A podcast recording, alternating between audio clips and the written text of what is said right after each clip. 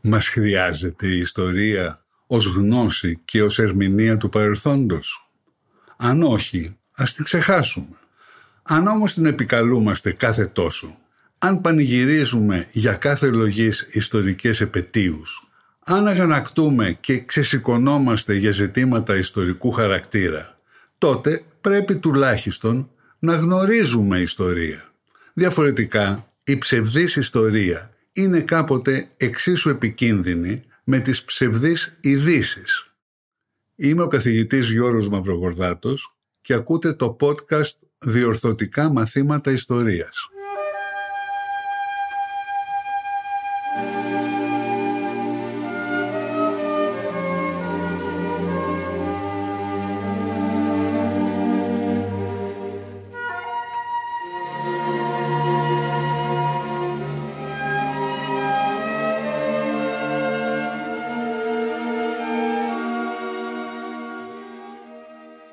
Έργο του Βενιζέλου και γενικότερα του βενιζελισμού ως παράταξης, η αποκατάσταση και αφομοίωση των προσφύγων της μικρασιατικής καταστροφής υπήρξε και παραμένει το μεγαλύτερο ειρηνικό επίτευγμα του νεοελληνικού κράτους.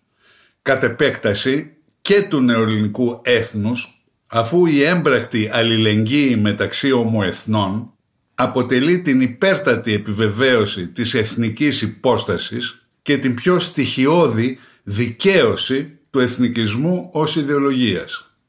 Ακριβώς την εθνική αλληλεγγύη επικαλέστηκε ο Βενιζέλος κατά τη συζήτηση της Σύμβασης της Άγκυρας το 1930 για να εξάρει όλα όσα είχαν γίνει μέχρι τότε για τους πρόσφυγες. Είπε «Υποστηρίζω ότι το κράτος το ελληνικό υπό τις αλλεπάλληλες κυβερνήσεις του εξετέλεσε σε όλη τους την έκταση τα καθήκοντα τα οποία επέβαλε το αίσθημα της εθνικής αλληλεγγύης και θα προσθέσω ακόμα και της κοινωνικής αλληλεγγύης. Η εθνική αλληλεγγύη επέβαλε αφού ανοίξαμε τις αγκάλες μας στους εκ Τουρκίας ομογενείς για να τους δεχθούμε διωγμένους από τις αιστείες τους όπου είχαν ζήσει επί αιώνες, η εθνική αλληλεγγύη επέβαλε να θεωρήσουμε τους εκ Τουρκίας ομογενείς ως Έλληνες που έχουν τα ίδια απολύτως δικαιώματα με τους παλαιούς Έλληνες του άλλου κράτους. Κανονικά η διαπίστωση ότι η προσφυγική αποκατάσταση υπήρξε το μεγαλύτερο ειρηνικό επίτευγμα του νεοελληνικού κράτους θα έπρεπε να αποτελεί έκτοτε κοινό τόπο των επαιτίων και των σχολικών εγχειριδίων. Τίνει όμως να ξεχαστεί ολότελα καθώς η χρονική απόσταση μεγαλώνει και η στρεβλή συλλογική μνήμη τρέφεται από τους μύθους των χαμένων πατρίδων και την υπονοούμενη αυταπάτη ότι ήταν τάχα εφικτή η παντοτινή επιβίωση του ελληνισμού στις περιοχές αυτές. Στο μέτρο άλλωστε που η συλλογική μνήμη μένει εγκλωβισμένη στο παραδοσιακό πλαίσιο των πολεμικών αναμετρήσεων, αδυνατεί να συλλάβει πώς η στρατιωτική ήττα μετατράπηκε σε ειρηνικό επίτευγμα. Την εικόνα θολώνουν επίσης οι πικρίες για τις άπειρες αδικίες και ελλείψεις της προσφυγικής αποκατάστασης, καθώς και η διόγκωση των αρνητικών κοινωνικών και πολιτικών τους συνεπειών. Ποια δεδομένα οδηγούν στην κατηγορηματική διαπίστωση ότι πρόκειται για το μεγαλύτερο επίτευγμα; Το πιο προφανές είναι το ίδιο το μέγεθος του εγχειρήματος, στο οποίο δεν χρειάζεται βέβαια να επιμείνει κανείς. Τότε ήταν κοινότοπη η εκτίμηση ότι ποτέ άλλοτε ένα κράτος δεν δέχτηκε μόνο μιας κύμα προσφύγων ίσως σχεδόν με το 1 τέταρτο του προηγούμενου πληθυσμού του. Παρόλα όσα μεσολάβησαν έκτοτε, ακόμη και εντελώς πρόσφατα, η εκτίμηση αυτή διατηρεί την αξία της, τουλάχιστον για τα ευρωπαϊκά δεδομένα. Αν το μέγεθος είναι πασίγνωστο, αγνοείται συνήθως ένα εξίσου σημαντικό δεδομένο. Η μοναδική ταχύτητα του επιχειρήματος. Υπήρξε κρίσιμη για την επιτυχία του, ακόμη και στο στοιχειώδες επίπεδο της ίδιας της βιολογικής επιβίωσης του προσφυγικού πληθυσμού, που θέριζαν αρχικά οι επιδημίες και οι κακουχίες. Το μεγαλύτερο μέρος ειδικά της αγροτικής προσφυγικής αποκατάστασης πραγματοποιήθηκε σε τρία μόλις χρόνια, 1923 έως 1926. Ακόμη περισσότερο παραγνωρισμένη, αλλά ταυτόχρονα ελκυστική πτυχή του εγχειρήματος είναι ότι ποτέ άλλοτε στην ιστορία του νεοελληνικού κράτους δεν επιδείχθηκε τόσος ορθολογισμός και τόσος ρεαλισμός. Πρώτο τέτοιο δείγμα αποτελεί η ίδια η καταρχήν αποδοχή της ιδέας της υποχρεωτικής ανταλλαγής πληθυσμών με την Τουρκία. Οσοδήποτε αποκρουστική και απάνθρωπη, όπως έχει κατά κόρον τονιστεί, η επιλογή αυτή επέτυχε την επιβίωση, βιολογική αλλά και πολιτισμική, ελληνικών πληθυσμών που απειλούνταν με πλήρη αφανισμό. Επιπλέον περιόρισε τις μελλοντικές αιστείες ελληνοτουρκικών διενέξεων, αλλά και εξασφάλισε χάρη στην αναχώρηση των ανταλλαγέντων Τούρκων τόσο την εθνική ομοιογένεια του νεοελληνικού κράτους, όσο και τα μισά σχεδόν υλικά μέσα, σπίτια και χωράφια, για την αγροτική ιδίως αποκατάσταση των Ελλήνων προσφύγων. Στη συνέχεια το έργο της Επιτροπής Αποκαταστάσεως Προσφύγων, γνωστής ως ΕΑΠ, υπήρξε μνημείο ορθολογικής μεθόδευσης μέχρι την τελευταία του λεπτομέρεια. Έγιναν βέβαια αμέτρητα λάθη, κυρίως εξαιτίας της πίεσης του χρόνου, που δεν επέτρεπε την πολυτέλεια άλλων επιλογών. Κάθε αναβολή θα σήμαινε νέες εκατόμβες μεταξύ προσφύγων που βρίσκονταν στο έσχατο όριο της επιβίωσης. Υπήρξε ωστόσο από την πρώτη στιγμή η κατεξοχήν ορθολογική διάθεση αξιολόγησης των λαθών και διόρθωσής τους ή πάντως αποφυγής τους στη συνέχεια. Ορθολογική υπήρξε και η ίδια η συγκρότηση και η λειτουργία της ΕΑΠ. Ποτέ άλλοτε δεν αξιοποιήθηκε η ξένη βοήθεια τόσο αποτελεσματικά από τον ελληνικό κράτος και δεν πραγματοποιήθηκε τόσο γόνιμη συνεργασία μεταξύ Ελλήνων και ξένων. Αμέσως μετά την υπογραφή της Ελληνοτουρκικής Σύμβασης για την ανταλλαγή των πληθυσμών, ο Βενιζέλος ζήτησε εκ μέρους της Ελλάδας τη βοήθεια της κοινωνίας των εθνών για το τιτάνιο έργο της προσφυγικής αποκατάστασης. Μέσα σε λίγους μήνες δρομολογήθηκε υπό την αιγίδα της κοινωνίας των εθνών η σύναψη διεθνούς δανείου και η συγκρότηση της ΕΑΠ για την αξιοποίησή του. Η ΕΑΠ συστάθηκε στις 29 Σεπτεμβρίου 1923 με το πρωτόκολλο της Γενέβης μεταξύ της κοινωνίας των εθνών και της Ελλάδας. Αποτελούσε ιδιότυπο αυτόνομο οργανισμό που λειτουργήσε για 7 σχεδόν χρόνια μέχρι το 1930. Από τα τέσσερα μέλη της Επιτροπής, δύο ήσαν Έλληνες που προτείνονταν από την ελληνική κυβέρνηση και εγκρίνονταν από το Συμβούλιο της Κοινωνίας των Εθνών. Αυτό όριζε τα δύο άλλα μέλη που ήσαν ο υποχρεωτικά Αμερικανός πρόεδρος και ένας Βρετανός. Με δύο ή τρεις εξαιρέσεις και αυτές προσωρινές, το πολυπληθές προσωπικό της ΕΑΠ αποτελούσαν αποκλειστικά Έλληνες. Αρκετούς προσέλαβε η ίδια, κατά προτίμηση πρόσφυγες. Οι περισσότεροι όμως ήσαν δημόσιοι υπάλληλοι και μερικοί τραπεζικοί της Εθνικής Τραπέζης, αποσπασμένοι από τις υπηρεσίες τους με ανάλογο επιμέσθιο, από 25 έως 33%. Ειδικά στον αγροτικό τομέα, η ΕΑΠ βασίστηκε στις υπηρεσίες και τα στελέχη του Υπουργείου Γεωργίας, που ήσαν ήδη επιφορτισμένα με την αγροτική μεταρρύθμιση. Έτσι, διανομή των τσιφλικιών και προσφυγικός επικισμός συνδυάστηκαν.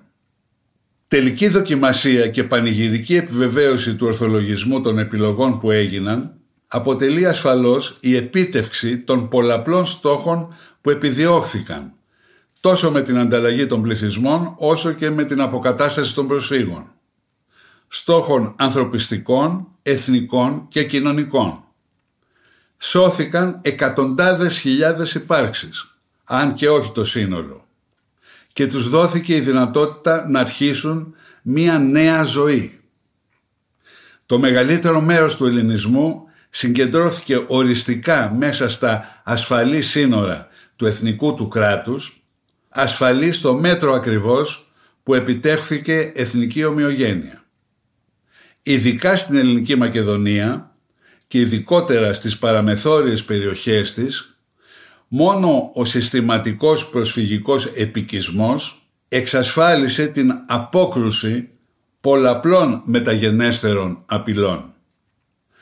Από τους κοινωνικούς στόχους της αποκατάστασης των προσφύγων αρκεί να αναφερθεί επιγραμματικά ο σπουδαιότερος. Να γίνουν το ταχύτερο ιδιοκτήτες μικροαστή στην πόλη και στο χωριό, στη ρήγματα του αστικού καθεστώτος και όχι προλετάριοι ανατροπής του. Και αυτός ο στόχος επιτεύχθηκε για τη μεγάλη πλειονότητα των προσφύγων. Υπήρξαν βέβαια οι εξαιρέσεις, οι αδικημένοι ή και ολότελα ξεχασμένοι της προσφυγικής αποκατάστασης. Δεν ήσαν ωστόσο αρκετοί για μια επιτυχημένη κοινωνική επανάσταση, ούτε τότε ούτε αργότερα. Άλλωστε, η κοινωνική επανάσταση που δεν έγινε τότε από τους πρόσφυγες είχε γίνει πριν από αυτούς και για χάρη τους.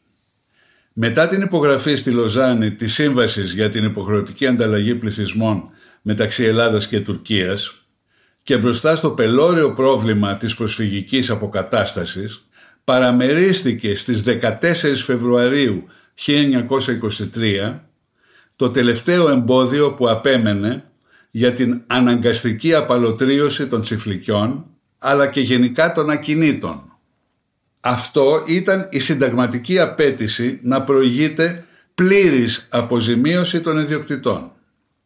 Με μία από τις αποφάσεις επαναστάσεως που υπέγραφε ο αρχηγός Πλαστήρας και ισοδυναμούσαν με συντακτικές πράξεις, επιτράπηκε η κατάληψη ακινήτων και πριν από την καταβολή αποζημίωσης.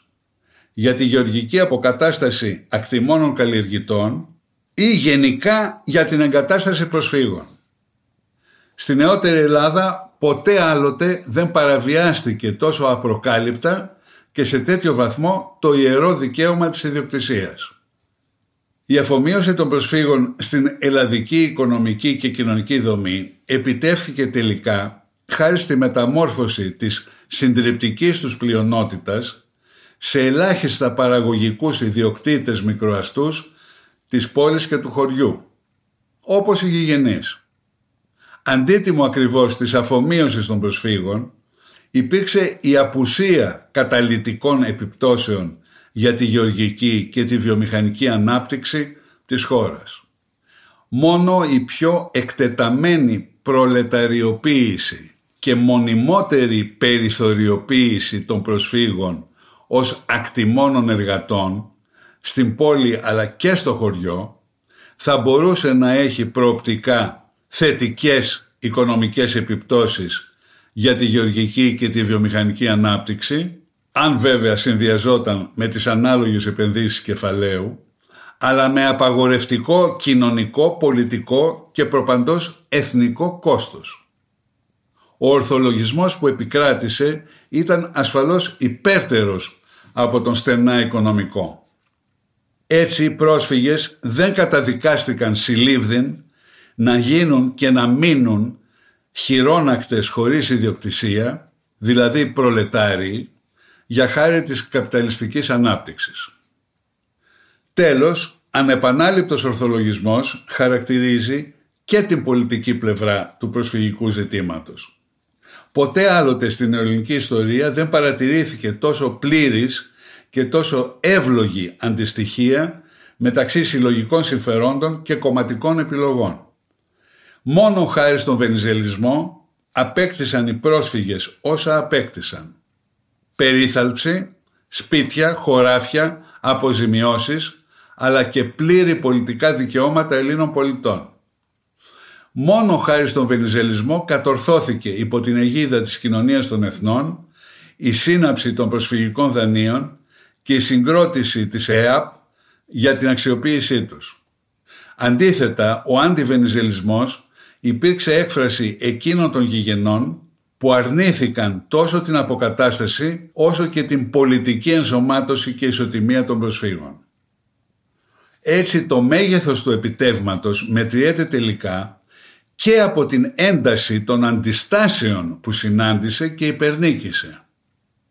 Τουλάχιστον μέχρι το 1932, τα 10 πρώτα χρόνια, αν όχι αργότερα, εκδηλωνόταν απερίφραστα η βούληση ανατροπής της προσφυγικής αποκατάστασης από την πλευρά τόσο οπαδών όσο και εκπροσώπων του αντιβενζελισμού. Ήταν όμως πλέον πολύ αργά για να ανατραπούν τετελεσμένα γεγονότα και κεκτημένα που είχαν ήδη παγιωθεί. Γίνεται πάλι φανερό πόσο κρίσιμη υπήρξε η ανεπανάληπτη ταχύτητα και τραχύτητα του εγχειρήματος για την ακλόνητη εμπέδωση των αποτελεσμάτων του. Όλα αυτά θα εξεταστούν αναλυτικότερα στα επόμενα επεισόδια.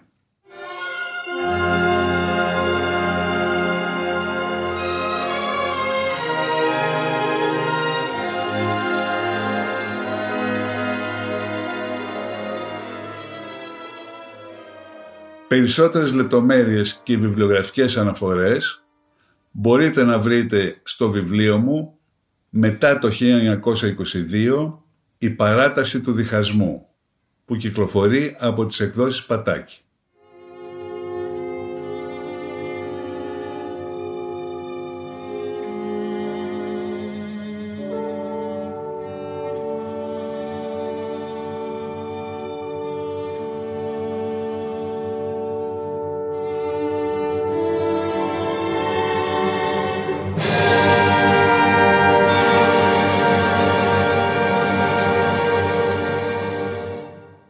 Ακούσατε το podcast «Διορθωτικά μαθήματα ιστορίας» με τον καθηγητή Γιώργο Μαυρογορδάτο.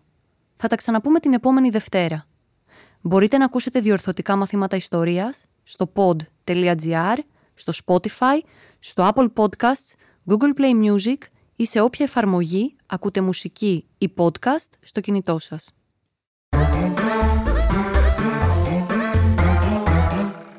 Pod.gr. Το καλό να ακούγεται.